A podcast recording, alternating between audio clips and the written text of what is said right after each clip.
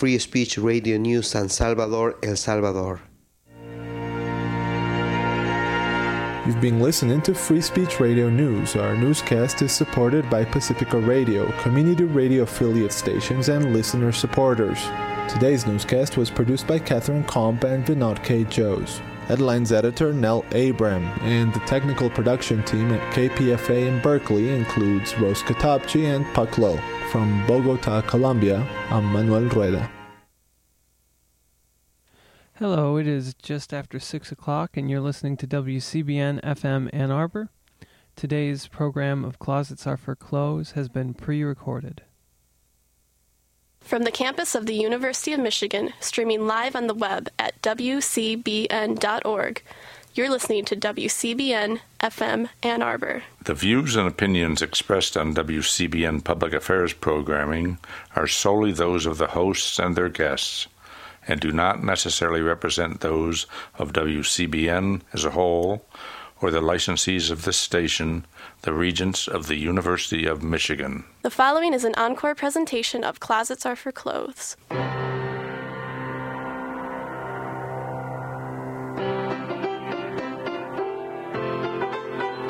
I'm David Christopher Meitzel. You are listening to Closets Are for Clothes, coming from W C B N, coming from the basement of the Student Activities Building here on the University of Michigan campus. Very good to be back here. Welcome you to the show. And uh, we are going to talk today. Today is kind of a Mother's Day retrospect and forward spec. We are going to be talking about mothers, and I'd like to focus today on uh, uh, lesbians, their children, and just being a mother as a lesbian. And uh, also, uh, we're going to also be talking with uh, gay children who have mothers, and we're going to be kind of reflecting a little bit on that, too. So we are going to speak first with uh, Lisa, and Lisa is an electrician, and she has a uh, young son. We're going to talk with her about being a mother and this uh, wonderful environment that we have, uh, certainly in uh, southeastern Michigan, to raise children. Um, and we'll we'll uh, discuss that. Lisa, are you on the phone with me? Are you there? Yes, I am. Well, thank you very much for being a part of the show. Welcome to Closets Are for Clothes, and uh, certainly a belated Happy Mother's Day to you. Thank you. Well, you know, I wanted to talk a little bit about motherhood, and I, I myself only know about it in the sense that I am the son of a mother. But um, would would you say that as a mother and the concept of motherhood, is there a difference between a gay motherhood and straight motherhood? Well, speaking from my perspective, I would say probably you have the same challenges being a mother. It doesn't matter what your preference is. Mm-hmm. How long have you identified as a lesbian yourself? Probably from birth, but actively since I was sixteen. Okay. Now, before you were sixteen, did did you have a certain um, image of how you were going to grow up someday and, and, and have a family, have a child of your own? Yeah. I mean, I've always said that I wanted to have eight kids. That was my favorite yeah. number. So I wanted to have eight kids. I love kids and have always been around kids, and I'm just very blessed to have one of my own. That is, that's terrific. And and uh, after you were sort of identifying uh, personally as a lesbian sometime around age sixteen, did did that image change, or did your did your desires change? Um, no, I really, the image didn't change, and the desires didn't change. I knew I always wanted to have a child, and but obviously it's a little different because you. I mean, I know a lot of straight people that just got pregnant, and you can't just get pregnant if you're a lesbian um, by accident, you know. Mm-hmm. Oops, I didn't protect myself, I got pregnant. Well, as a lesbian, that doesn't happen. So, um, but my image never changed in the fact that I've always wanted a child. It was the fact of what was, I guess I never was in a, I felt, I felt I was never in a good relationship to have a child until the one that I have right now. Mm-hmm. And so is that what you were waiting for? Um, that and living my life, doing the things that I wanted to do, just timing-wise. Um, I just was waiting. I mean, I played softball and traveled, and that was just going to be hard to have a child in that um, that life so, up running all summer long. Right, and so you so you always basically had this desire and this uh, this will to have a child of your own. Oh, yes. Yeah. Yeah. That's interesting. And, of course, you you wanted eight. And why did you say you wanted eight? I don't know. It was just my lucky number. Just a good number? That's terrific. Right. Okay, fine. So uh, then where were you in life when you decided you want you, you finally had your child? Now, you were, I think you said you were in a relationship. Were you in school still? Were you established on a job? You had your own home? Yeah, I, actually, I was forty-two when I had Zach. Mm-hmm. So, you know, I look at it as I lived my life that I wanted to do, when I wanted to do it, however I wanted to do it. I didn't have, you know, it was in relationships that we could travel, do anything. You didn't have to worry about, you know, taking a child out of school or mm-hmm. anything like that. So I felt like that was, you know, that was one part of my life that I lived, and now I'm on like another chapter, if you will. Sure. Um, so yeah, I obviously have a, a good job and am well established financially. And then it just happened, you know, I, my partner and I that I have the child with, um, I met her, and when I met her, and she liked children, and I could see that she was very good with kids. It was, you know, something that we planned right away. Mm. Now, before, when you were discussing uh, a little bit about the uh, straight relationship with a, a a man and a woman having a child, and how it can sometimes happen by so-called accident or, or you know, intentionally or not, and right. uh, and so in that in that way, it, you know, children are much more. Um, uh, what would I say? Uh, they just they. Uh, seem to to appear sooner uh, than maybe expected or even planned for, and and right. that can be that can be disruptive to the intention of a family, perhaps. You know, if a, if there's a if there's a, a child that's unexpected that comes into the family, and maybe uh, you know, husband and wife uh, can't afford the, the child at the time, or their job doesn't really allow for the attention. Uh, they have jobs or other responsibilities that don't allow for the attention of a child. So in that regard, uh, things can kind of happen. Uh, spontaneously and, and kind of unexpectedly and maybe undesirably. But when you were with your partner, you had you both were had made a targeted decision. You said, we want to have a child together, and it seems like it's a was a very thoughtful process. Is that true? Well, it is, because, like I said, you can't, you know, unless you just happen to know uh, a man that you accidentally slept with or whatever, um, you don't, it just doesn't happen. We planned for um, about six months. We went through a couple, well, a sperm bank, and we basically, you get, uh, it's like an interview, but it's obviously you don't interview the person, it's on paper, and you read their background, what they like. I mean, the medical history on them is amazing. That you, I mean, if you don't want him a donor that's got, you know, glasses, you can weed, weed those out. Or if you don't want a donor that maybe had bad acne as a child, I mean, the description of you get from, from these donors is incredible. So you, it is a very thought-out process. You can, you know, first of all, you got to get the donor, the sperm that you're looking for, the description of what you what you want, and we basically had some desires, and some of them, most of them were matching my partner, so it would be a combination of both. Um, and some were just some medical history and the background, and of you get background of both maternal and paternal parents and gra- the grandparents also. Of the, so do- of the donor. You get an idea of where they came from. So you, you get all this background of the donor. Correct. And and uh, are there are there let's say pictures with the eyes uh, kind of blacked out, you know, covered up, or are there, is, is there any uh, is there any visual indication of of who is p- supplying the sperm? No, you, just a description. The, the the bank that we went with did not give you pictures at all. Uh-huh. And, and so, how much confidence do you have in the information, the medical information that you're getting? I get- you had to just believe that they gave you the truth. I mean, I, I, I wouldn't second guess anything like that. I mean, they they have regulated the sperm banks that they um, there's regulations that they do have to follow. I mean, I know for the bank that we went through, the donor, it's just a number, the, the donor number. That donor can only contribute to ten families. And after ten families, that's it. So, I mean, you, within a family, you can have multiples from the same donor, but you mm-hmm. can't have, they won't just, you know, give the the donor to one hundred people and, mm-hmm. and not really um, keep track of it, because they actually keep track of, you, you call them back to tell them that you've had a birth with that donor. Mm-hmm. So they it's it's very regulated and very regimented.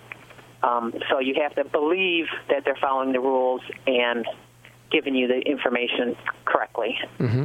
And and uh, forgive me if this uh, is is too personal, and we'll move on if it is. But I'm just curious: was the uh, was the um, introduction of the sperm to you, was that a, like a, a clinical experience? So, yes. Okay. Yep.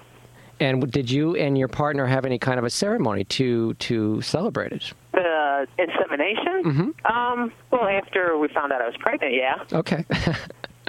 All right. Just curious on that. Um, I mean, right. Each process is just, I mean, basically going to the doctor, so it's not really anything. I, to me, it wasn't really that big of a deal, okay. The insemination part of it. It was just part of the process to get to the end result. Mm-hmm. How many attempts were there before you uh, were actually became pregnant? I conceived on a third attempt. Okay. Wow. All right, so now, so you and your partner, and I, I believe you said her name is Renee. Yes. And uh, two two women, and you both had a, a desire for motherhood. And, and what do you think about that compared to like a straight couple where, you you, you know, there's one woman in a, in a straight couple, and uh, she has her own independent desire for motherhood, and who knows what the man's thinking, right? But here, in, okay. your, in your relationship, you had you both had this concerted desire to have a child of your own. Correct. Yeah. Um, now, Renee uh, is there's there's uh, there's uh, there's no genetic background of her uh, in in Zach, and does that have any effect on your relationship? And oh no, not at all. He's just as much hers as he is mine. Mm-hmm. Um, you know, it, it's interesting because truthfully, uh, blood doesn't really make a parent. It's the way you treat the child, the way you raise the child, the way you direct the child makes a parent. Mm-hmm. Blood really doesn't have anything to do with it. What did you use as what did you use as a model for the kind of parenting that you wanted to provide as you and Renee for your son Zach? Um, I think that the objective, I would hope, for any parent is to um, make that child or give the child the opportunity to be self-sufficient, to be a contributing member of society. I mean, that to me is a successful parent. Now, your son, Zach, there's uh, there's no father in this picture, is that right? Except, obviously, there's a genetic father, but there's no relationship father in the, in the, in the situation. There is no, we look at it, there is no father. We had a donor. Uh-huh. And kind of like Renee came up with a scenario which I thought was perfect. Is it's kind of like um, some people need a heart because they have a bad heart. They have a heart donor. We needed sperm to create a child, so we had a sperm donor. So there, we don't use father term at all. Mm-hmm. So in his life, he has no father. He knows he has two mothers. He has two mothers. So uh, let me put a situation out here. Is uh, let's say he's out on the playground and he's with other children, and I'm going to assume the vast majority of those children have uh, opposite-sex parents. And he, you've already have you have you explained these differences in life to him? Yeah, he knows. He knows how he came about. Um, how do you, how do you explain that to a young child? Well, he's five, but he's I mean, he's very smart. He, he picks things up very quickly. So we had a talk with him, actually, it was Christmas Eve, and we sat down and said, you know, usually you need an egg and sperm to create a child. And we had the egg, but we needed the sperm, so we got a donor that allowed us to have his sperm to create you. And so you have, you know, two moms because we wanted you. And he he gets that. He understands it because we were joking around, and um, you know, I said, because he's, you know, you, as your child grows, you're like, oh, you're growing so fast, and you know, you used to be so little, and now you're not my little boy anymore. I don't have a baby anymore. And he says, well, if you if if you want another baby, you got the egg. So it's like he's oh, a yeah, very okay. educated person, and, much more so than I was at that age. Yeah, he, you know, and. I mean, every child is different, and every child learns sure. at their own level, but he remembers just about everything. When you're discussing something with him, seriously, he, he'll remember it. Oh, and, watch out for that. Use it in context. Yeah. So, All right, I mean, now- so he's pretty much got the idea, and there's, you know, there's kids, I mean, his own cousin says, well, how how come, and not asking him, so I don't know, I have not heard a response from him yet, was um, he's... You know, my nephew said to me, how come Zach has two moms? And, you know, the explanation that we've told Zach also is, you know, all families are different. Some families only might have one mom and no dad. Some families have grandparents. Some pa- families have an aunt or maybe an uncle. Some kids have two mothers. Some kids have two fathers. It, everybody's family is different. It sounds like he's really going to be more socially sophisticated than the average child out there, don't you think? Well, you know, it's it, it makes them more aware of their surroundings, I think, because he is very in tune with what other kids do and say and think. Um, and it's, you know, it, it's it's a good, I think it's good for a child to be well-rounded, and he, that's what he, because of his environment and his family and his our lifestyle, he is well-rounded. Mm-hmm. Now, so, yeah, he doesn't think of anything unusual about having two moms because you are his mom, Renee is his mom. Now, does he call you Mommy One and Mommy Two, or how does that work? No, he calls me Mama, and he calls her Mama Nay. Uh-huh. Mama Nay. And, mm-hmm. yeah, so it's nothing unusual to him at all. And no. and so he must, to him, it's unusual to have a, a, a, a daddy. Well, yeah. I mean, that's that's not his life. He doesn't. Right. There is no, and he understands that. You know, he'll say, you know, it's his friend. Oh, you know, Logan's dad, and you know, he understands mother and father relationship. You know, he gets that, and he has never asked to this point. You know, because we always we always say we're very blessed to have you, and you're very blessed to have us. Mm-hmm. And he agrees right with it, and he's happy. I mean, even when he went to daycare, when he was. I don't even think he was about three years old. He, we put him in daycare only for the fact that, you know, we're we're a little bit older and we don't. There's not a lot of young children in our life, so for him to get interaction with kids his own age, we put him in a daycare. And, and of course, the daycare people, you know, knew. We told them up front, this is the this is the situation. He has two mothers. Is that a problem? And they were like, nope, no problem at all. That's sort of what you have to do first everywhere you go, right? You have to right. you have to clarify. Same is thing, my you know, child going to be safe? He's in preschool now, and when we put him into yeah. preschool, we said the same thing. You know, Zach has two mothers. He, you know, and you know, is that a problem? Is that going to create a problem? And it's almost like if they know up front, it's like, no, it's really no problem at all. You know, and a child comes in contact, in, in any kind of a school environment, a child comes in contact with so many adults, and I would be concerned for his... I would just be concerned that that there are some adults there who maybe aren't as enlightened or secure with the idea of two mommies. Right. I understand what you're saying. Um, we really haven't come across that mm-hmm. at this point.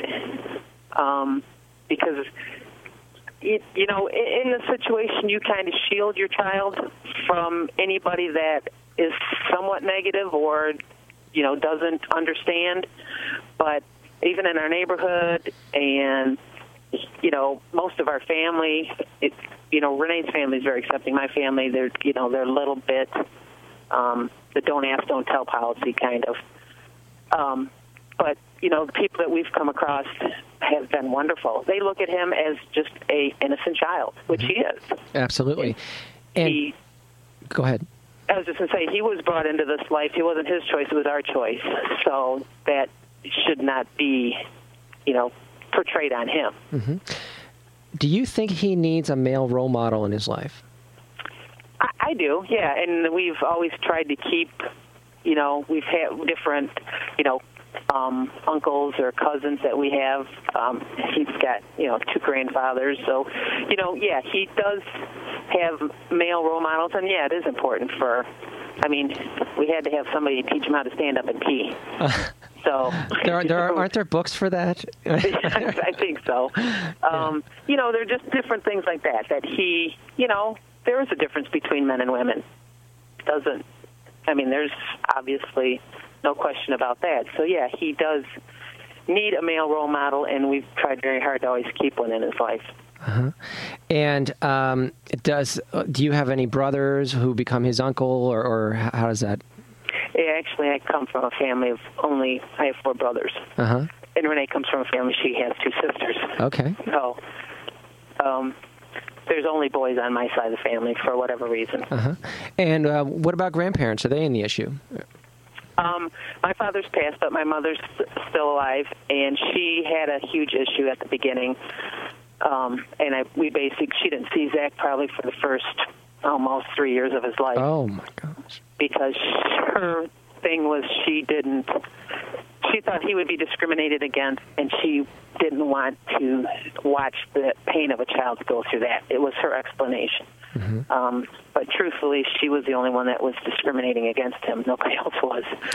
So uh, yeah, and, and so how are things now? Um, they're much better. I mean, she she loves him, and, you know, he um, has got, you know, gotten used to her, and he just, I mean, she's just his, well, we call her Nana, his grandmother, and he's accepting, and she's come around, and she's accepting and understands, and, you know, just, she's from the old school and had a hard time with it, so. Yeah, but she, she missed out on those very early years. Exactly. Yeah. And, you know, and a lot of people say, well, isn't it hard? And I'll say, well, it is, but, you know, it's, she's she's missing out. You know, he doesn't know the difference. So he's he as far as he's concerned, he's he's fine. He doesn't know he's missing anything. Mm-hmm. So it was her that really missed out. And it's it's going to probably get more interesting in the discussions with him, Zach. You and, and, and your son are going to become more interesting as, as he grows up and, and uh, starts to process so much more of this. Yeah, actually, yeah, it, it is. And he, like I said, he's very smart and intuitive, because he told me the other day, because I've always kind of, I look at it as he doesn't have a, a, a father figure, so I kind of take on the role of both a mother and a father at times, because I want him to, um, you know, to be active and to play and to wrestle, and, you know, and most mothers don't do that. So, so is are you saying that that's like a father role, to, to be aggressive and, and, and be in sports and do do those kind? I mean, do you call those boy things? I'd say, yeah, more so. I mean, you know, obviously men are a little more um, aggressive and, and, but, you know, I've always, to me, it's always been playing. I've always, you know, played with my nephews that way. I've never, you know, and actually my niece that way, too. And just, that's just, but I look at it as a little bit more of a male figure. Then, you know, I don't, most of his friends, their mothers won't wrestle with them like I do. Um, now, you are in the southeastern Michigan area, and you don't need to tell me the exact town that you're in, uh, if, unless you'd like to. Um, but uh, how much about your and Renee's decision to raise a child uh, with, you know, two moms is based on the area that you're living in as far as your comfort level? Did you have you always been living in this area? Did you move here for that? Um, I actually, Renee lived in Ypsilanti, grew up in, and was raised in Ypsilanti. When I met her, she still lived there, and I um, grew up in Dearborn Heights and moved out to Oakland County, and which is supposed to be, I mean, I mean, obviously the Ann Arbor, Ypsilanti area, you would think would be more accepting because there's more gay people in that area per capita, mm-hmm, I believe. Mm-hmm. Um, but where we are in Oakland County, we have not had a problem. And where we were in Ypsilanti before we sold that house, there was a problem with our neighbors. So it was, you just can't. You know, we didn't choose, we chose where we're at right now because we're on a lake and it's fun, mm-hmm, basically, mm-hmm, over the Ypsilanti, which was a very nice house also. Um, but, you know, I I don't know if the, there's a good area or a bad area. I mean, it's, I think a lot of it is how you present yourself and how the people around you accept it. Mm-hmm. Now, you know, we don't hide our preference with anybody in our neighborhood, anybody, um, anybody really. We are who we are. Um, so I don't, we didn't really choose where we, I mean, this is where I lived before. Yeah, so it's working out. It's working out very well. Right. Uh, I mean, that wasn't pre-calculated. That just happened because that's where I lived. And we like that location. Uh-huh. Uh, Lisa, we have just about thirty seconds left, and I wanted to ask you what your hopes are for your child as he grows uh, and becomes an adult. Well, obviously, I mean, my hope for Zach is, is that he never have to see the prejudice that we've had to go through. And, and obviously things are changing. People are more accepting. I think the generations are are way more accepting than they were in, in the past. And and with him, whatever he chooses for his preference, um, that he's just accepted for who he is. Hmm. Lisa, thank you so much. On your drive home, I believe I, I, I uh, interrupted you doing that. Thank you so much, and a happy motherhood to you. Thank you. Thank you so much. Okay. Next is the book report from Keith at Common Language. We'll have some music. Then later we'll talk with Kathy, who's a musician and a mother, and more. You're listening to Closets Are for Clothes.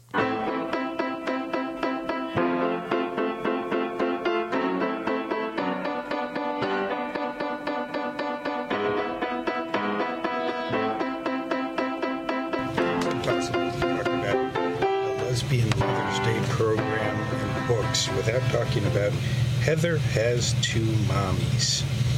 Uh, this was a book that was published in nineteen eighty-nine uh, by Leslie Newman.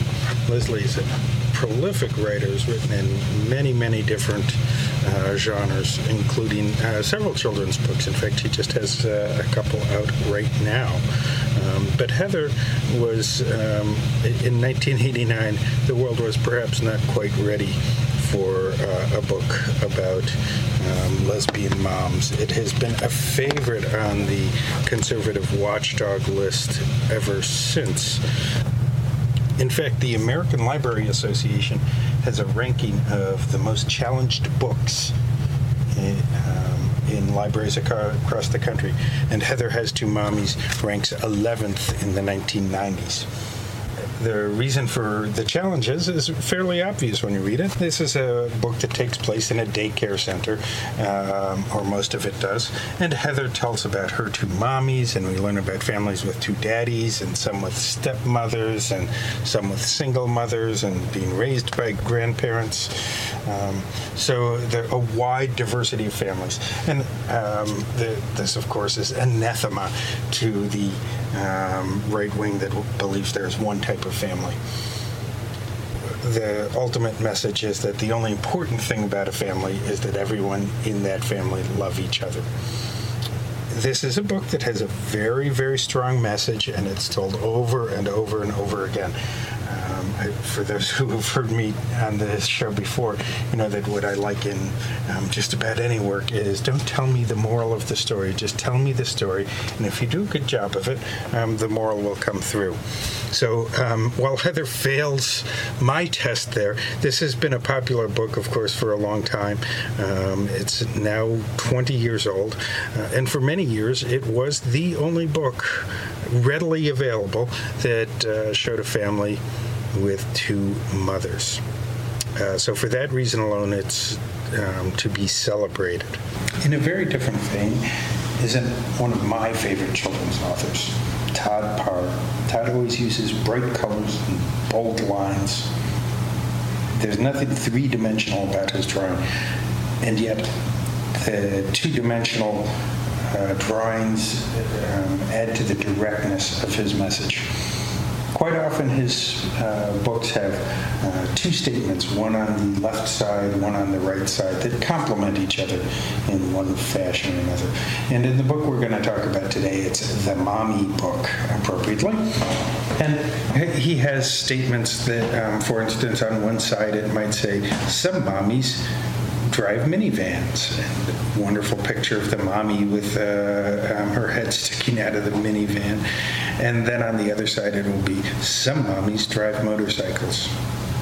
The beauty of Todd's work is the way he slips in the grand diversity of life and just lets it speak for itself.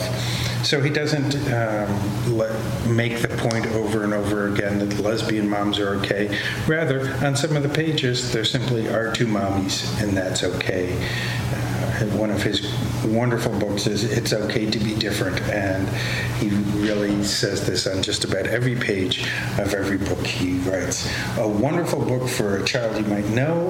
Uh, it's also a wonderful book for a mother you might know who will enjoy the um, bright side of Todd Parr's wonderful illustrations and writing. And finally, I'd like to talk about a book by Andrea Askowitz. We had the pleasure of hosting Andrea in, here in Brown Court uh, about a year ago. It was last August, right after the Michigan Women's Festival. She was coming through town and did a presentation here. She is both a performance artist as well as now a an author, uh, or memoirist in this case. The name of her book is My Miserable, Lonely, Lesbian Pregnancy. And again, her name is Andrea Askowitz. This is just an absolutely riotous memoir. Uh, she divides the book into four sections, three trimesters plus the postpartum. Uh, and she has decided she's always wanted to be a mother, and uh, has goes through um, this extensive and rather hilarious process of um, becoming a mother.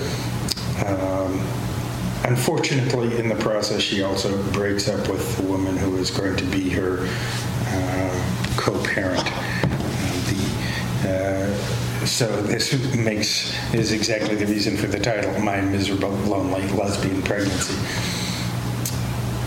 The incredible thing about this book is that she takes what are really, really difficult times, not just for her, but um, oftentimes for every any mother, um, and the, the processes of going through pregnancy and giving birth, and um, how you deal with families and friends and exes and all of the different um, aspects.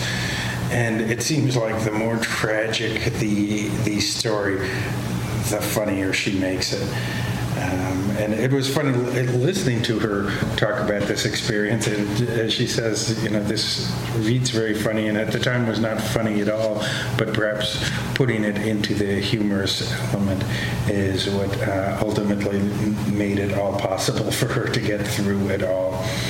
Um, it is, she did keep a journal during the entire time, but the book itself was actually written based on those journals afterwards.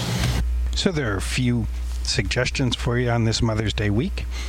That was Keith Orr at the Common Language Bookstore with a book report, and you can access the uh, store's website at g l b t books dot com, and their phone number in Ann Arbor, Michigan is seven three four, six six three, zero zero three six. Up next is uh, Billy Malone with a poem he wrote for his mother. Mother's Kiss. Of loyal sun and honest flower in summer plays the child unended, yet might a stinging scrape be mended within a stroke of human power. So shall such sadness lay forsaken on gentle breast his cuddled cheek, a velvet voice his comfort speaks, and all things wrong away has taken. His heart, when suffering love's delusion, as dismal winter day has waned, a touch from God his soul ordained, through lips bestowing absolution.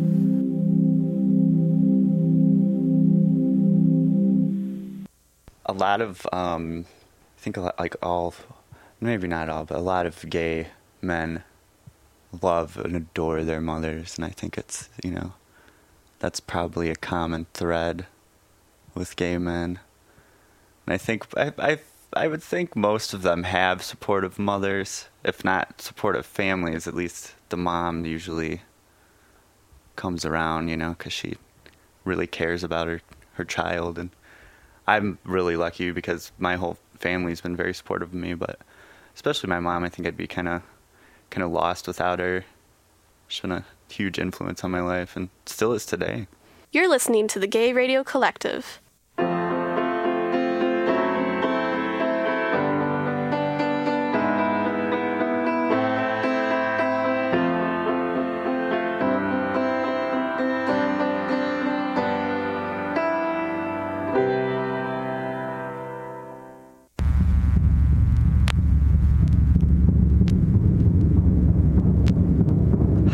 nineteen seventy-six at the Houston Summit. Glide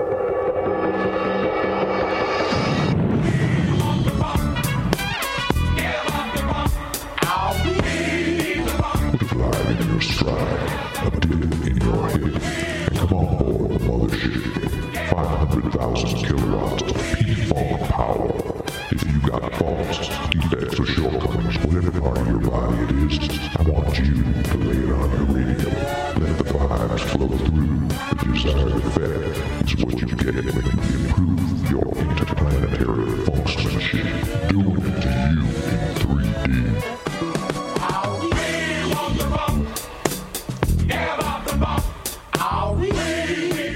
You're listening to an encore presentation of Closets Are for Clothes on eighty-eight point three W C B N F M, Ann Arbor. Write us at closets at gay radio collective dot org. You can also find archive shows on our website or the weekly broadcast on iTunes. Support for W C B N and Closets Are for Clothes comes from the gay and lesbian community and listeners like you.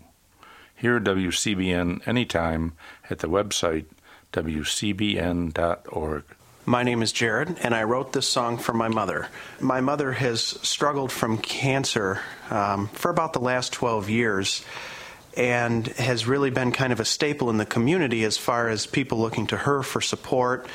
Uh, people walk up to her all the time, people that I've never seen and people that she's never even met, and tell her that uh, she's their hero. And... Um, And it just works out the way I wrote the song. I just, I kind of had a, a chord progression, and I started writing kind of lyrics to it, and it just, it fell together, and I knew immediately that what I was doing was writing about my mom. Uh, so I continued it, I wrote it for her, and I gave it to her last year for Mother's Day, uh, and this year I will give her the recording. I'm her gay son. I did come out to her within the last year. Uh, she has struggled with it slightly. Um... as many moms do, but has embraced the idea and has embraced me and has realized that I am not a different person and that I have always been this way. My mom has been, and my grandmother, they're my rock.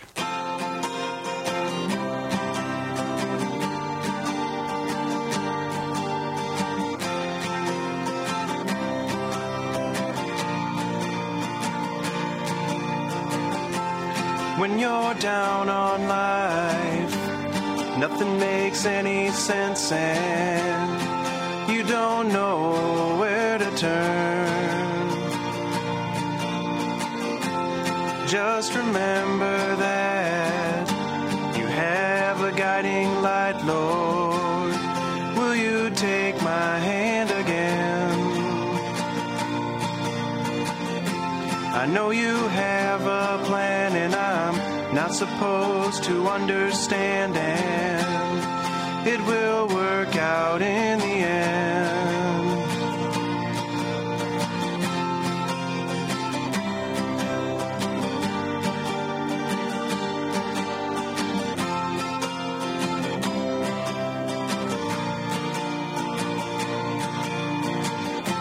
I give it all to you in hopes that me you'll use.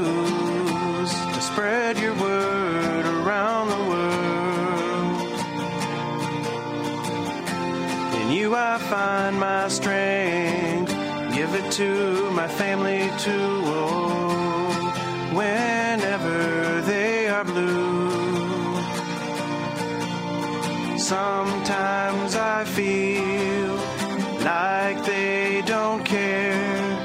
Forgive me for this feeling of despair.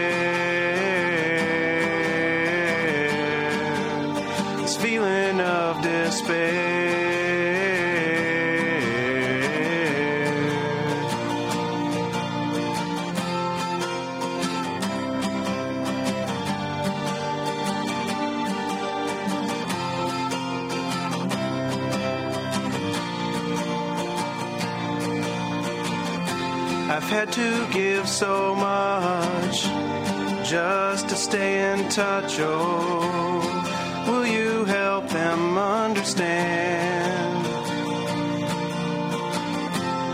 When I think about the sacrifices I've made in the struggle just to stay alive, I quickly realize you are the only one who could ever truly understand. Sometimes I feel like they don't care. Forgive me for this feeling of despair. this feeling of despair.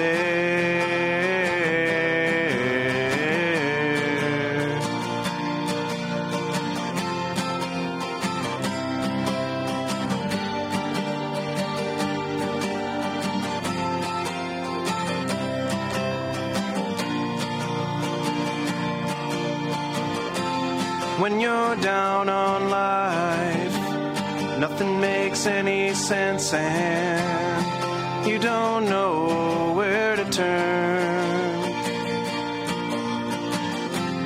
Just remember that you have a guiding light, Lord. Will you take my hand again? I know you have a plan, and I'm not supposed to understand it. It will work out in the end.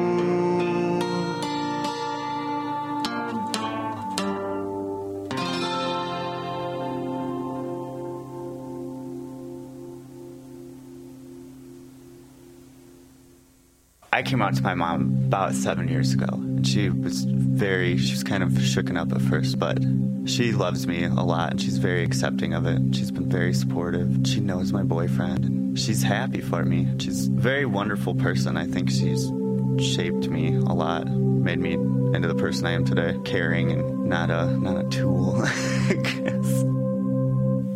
My mother is a progressive woman, so she understands that there's relationships of all kinds. And I grew up with two lesbian aunts, so I know whoever I brought home, my mom would just be happy that I'm happy.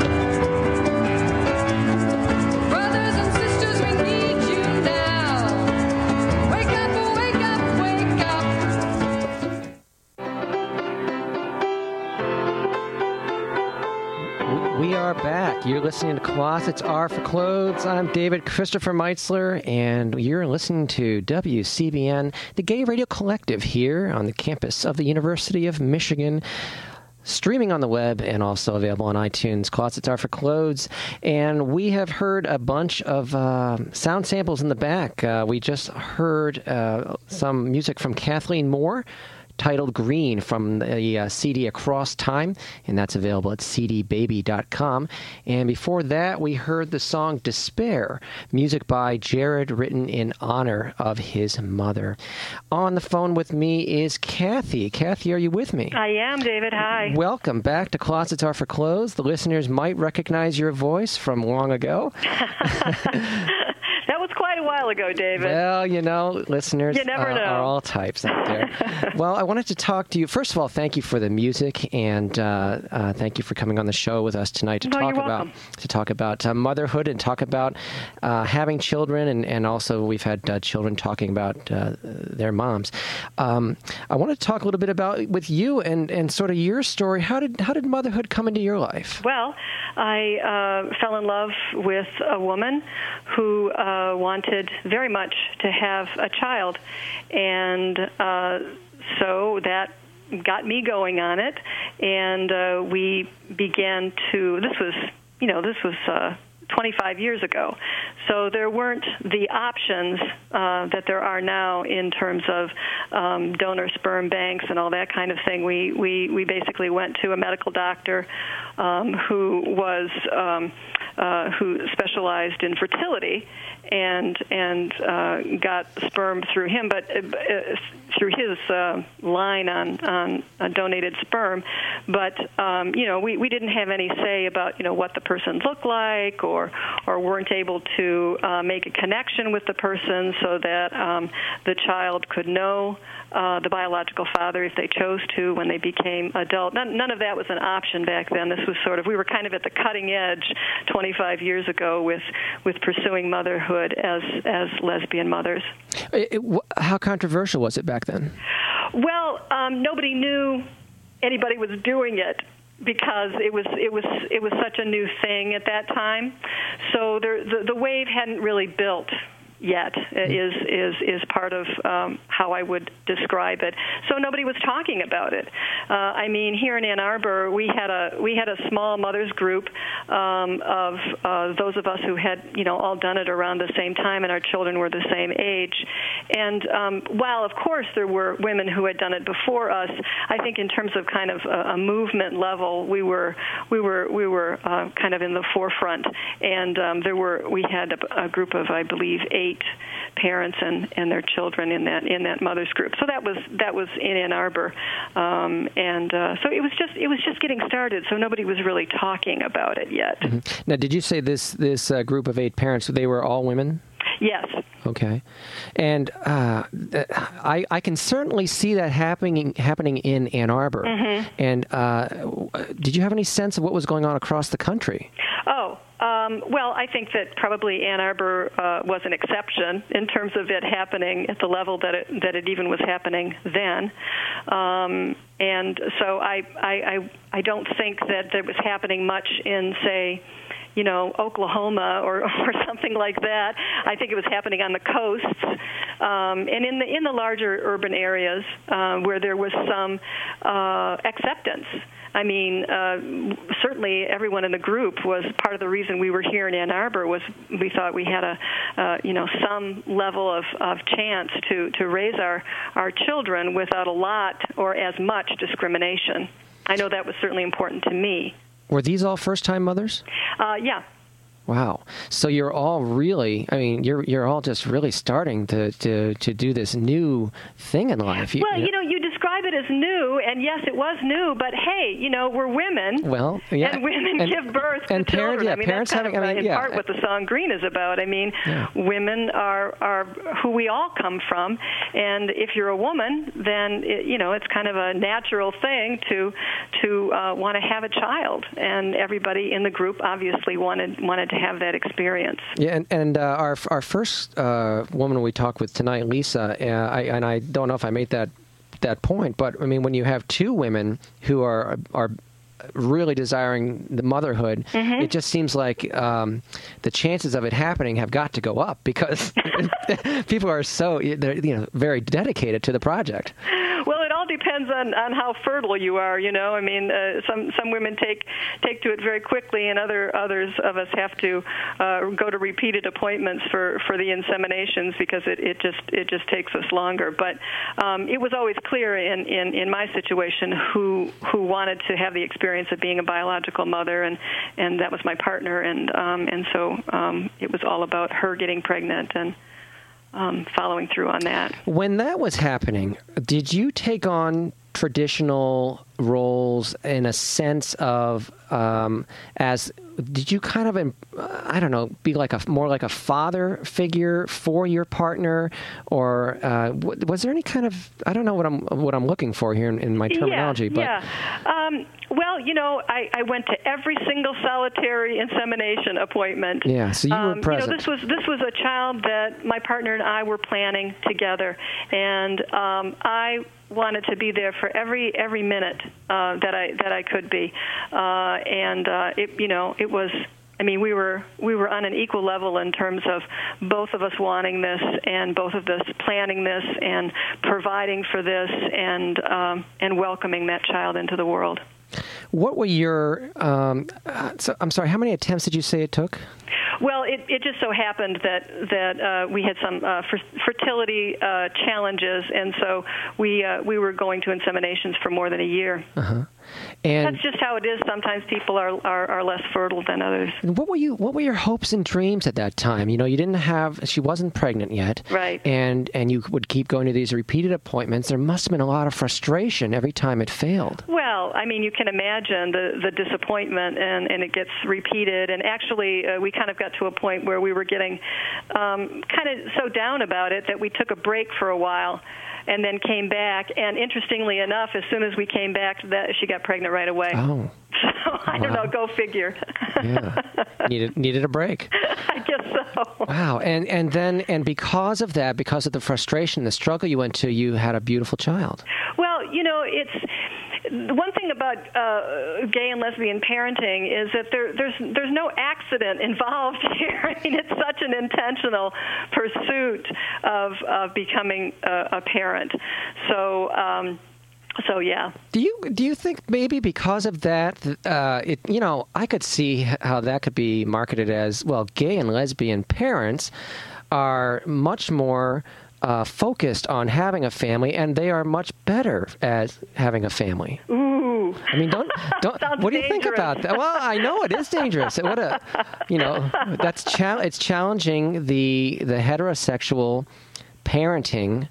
Um, model that, uh-huh. that we know so well, that perhaps gay and lesbians make better parents uh-huh. because well, only you know, because they're I more mean, targeted. There's so many fabulous heterosexual parents out there. There are, there. Without question. Um, and I don't. You know, I'm going to get angry letters now. I think, gonna... I think that it probably tends to be more like, you know, within our population of gay and lesbian people, we have probably about the same uh, average of really good parents yeah. and, you know, just good parents and moderately good parents as, as in the larger population. You're probably right. You're probably right. But I, I just I wasn't really ready ready to let that go. I don't know. Well, there is, you know, there is a lot of intention, but but likewise, the heterosexual people pursue it with, with a lot of intention too, um, you know, sometimes, and then the accidents are also possible. Okay, so really, maybe just the, the main difference is that in, in the the gay and lesbian uh, community, there just aren't accidents, and and uh, it's uh, usually not. Right. No. Yeah. Something no. something weird would have to be going on.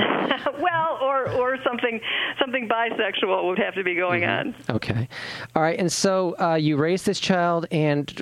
How about raising uh, a young, uh, you know, a baby into a young uh, boy, mm-hmm. and uh, then a, a young adult, and then an adult? And how did you educate him about having two moms? Well, um, you know, we we basically uh, said we're a family. There are lots of different kinds of families in the world. Um, the most important thing in a family is whether or not you're loved and respected. Um, and and cared for, um, and that's what we have here together, and and that this is our family. So, I mean, that sounds kind of simple, but that's those are the basics. After all, uh, a family needs to be loving and respectful and caring of each other, um, and there are lots of different kinds of families out there. What about the grandparents? Well, um, all the grandparents were thrilled. Great. I would say, uh, you know, my mother was the first one at the hospital to visit. She was ecstatic about having a grandchild. I'm I'm an only child, so um, so she was she was ecstatic. And uh, you know, my father had had had more problems with it. He uh, he f- felt more negatively about my about my, my being uh, lesbian. But uh, my partner's parents were ec- ecstatic and thrilled. Um, yeah, so, and uh, and her father ended up, um, her, her mother died uh, when when our son was, was quite young, as did my mother, which was unfortunate.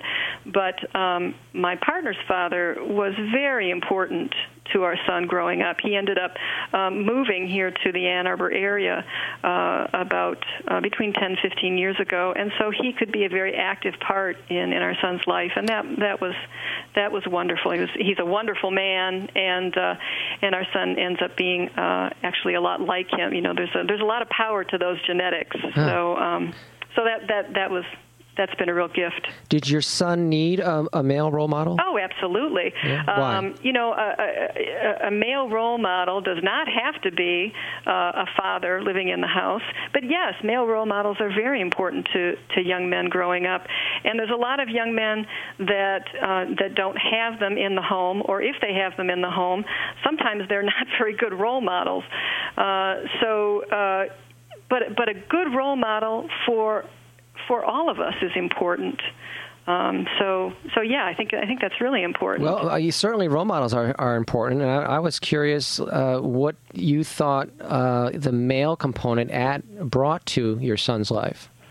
Well, you know, it's pretty it's pretty common that when uh, a little boy gets to a certain age, Um, he kind of leaves his mom, in a sense, and um, you know, most of his friends are other boys, and, and the girls go through this too, you know, um, and and I think understanding oneself as you're growing up, um, it, you know, requires being able to relate yourself to an adult uh, of the same sex. Mm-hmm. Um, That's that's just a uh, that's just an important thing, I think, in our in our culture, and um, and part of how culture has evolved, for that matter. So so I think it's I think it's important, so, and uh, we certainly you know tried to uh, make uh, good male role models available to our son as he was growing up in, in a number of different ways. Mm-hmm. Tell me about, like, you had movie nights, I'm sure, when, when he would bring his friends over from school, and oh yeah, and uh, how did the friends react to? I mean, they must have known about two months. moms before they they showed up at the house, and and did your did you have a sense that your son was carefully choosing his friends at school? Uh, yeah, he's he's he's a smart he's a smart guy, and he and he learned how to choose very very good friends, and he chose them early on, and he's still friends with them. Um, he did. There was a period, a very uh, painful period in um, middle school years, um, and we had uh, and put him into a private school for for some for a very various reasons, and um, you know, middle school is is, is difficult for, for most of us. Um, he did experience some discrimination and bullying um, at at that point in his in his life, and that, that was very very hard. You had to remove him from the public school system because of that. No no no no no. no? He was in the public school systems, and basically because he he needed in, he needed a different learning environment for a while during okay. a portion of his of okay. his growing up. So for that reason, we transferred him into this private school. Then in the private school, he was there during his middle school years, and that's when he received the bullying. It was in the private oh. school. Oh, he returned okay. to the public school for safety. Um, In, in high school, yeah. and, and had a, you know, the public school was always uh, uh, very forward-thinking and very accessible. Mm, interesting. Yeah. Um, we have just about a minute and a half left, and I wanted to see what you hoped for for your child. What would you like to see Well, I happen? hope that he realizes um, his truest self in the world and makes um, his singular contributions in it, and is happy and fulfilled, and um, comes to visit his moms regularly. Yes. Especially when he has grandchildren of his own. Yeah, and so you're hoping for grandchildren, and there are going to be two grandmas, right?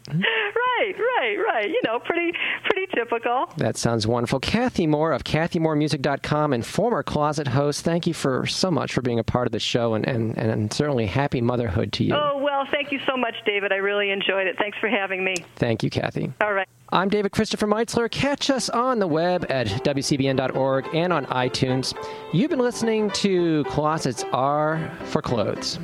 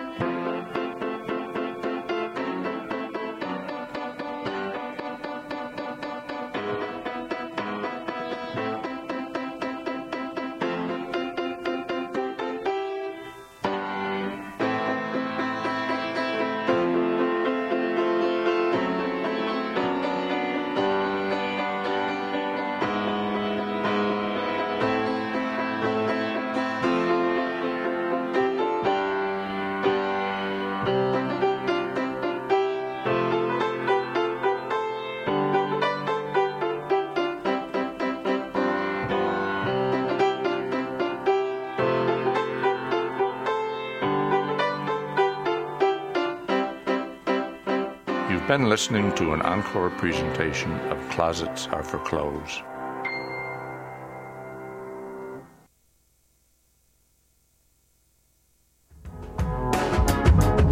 And the radio is on, and the radio man is speaking, and the radio man says women were a curse.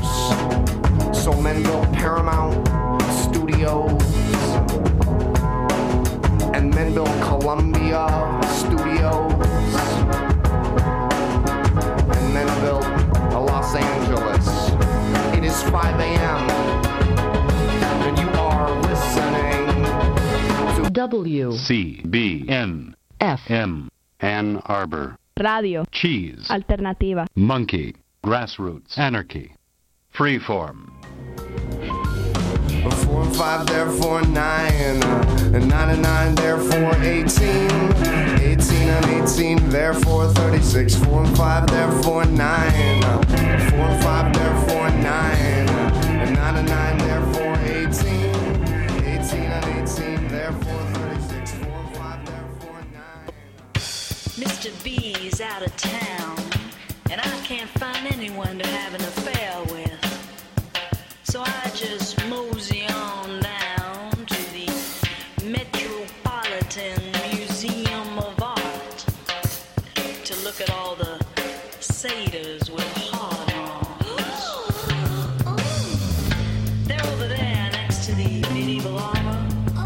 Their bronze muscles flexing under their goat fur loincloths, vibrating that little bitty Richter scale that sits in the corner of the controlled environment behind the cold and hard glass.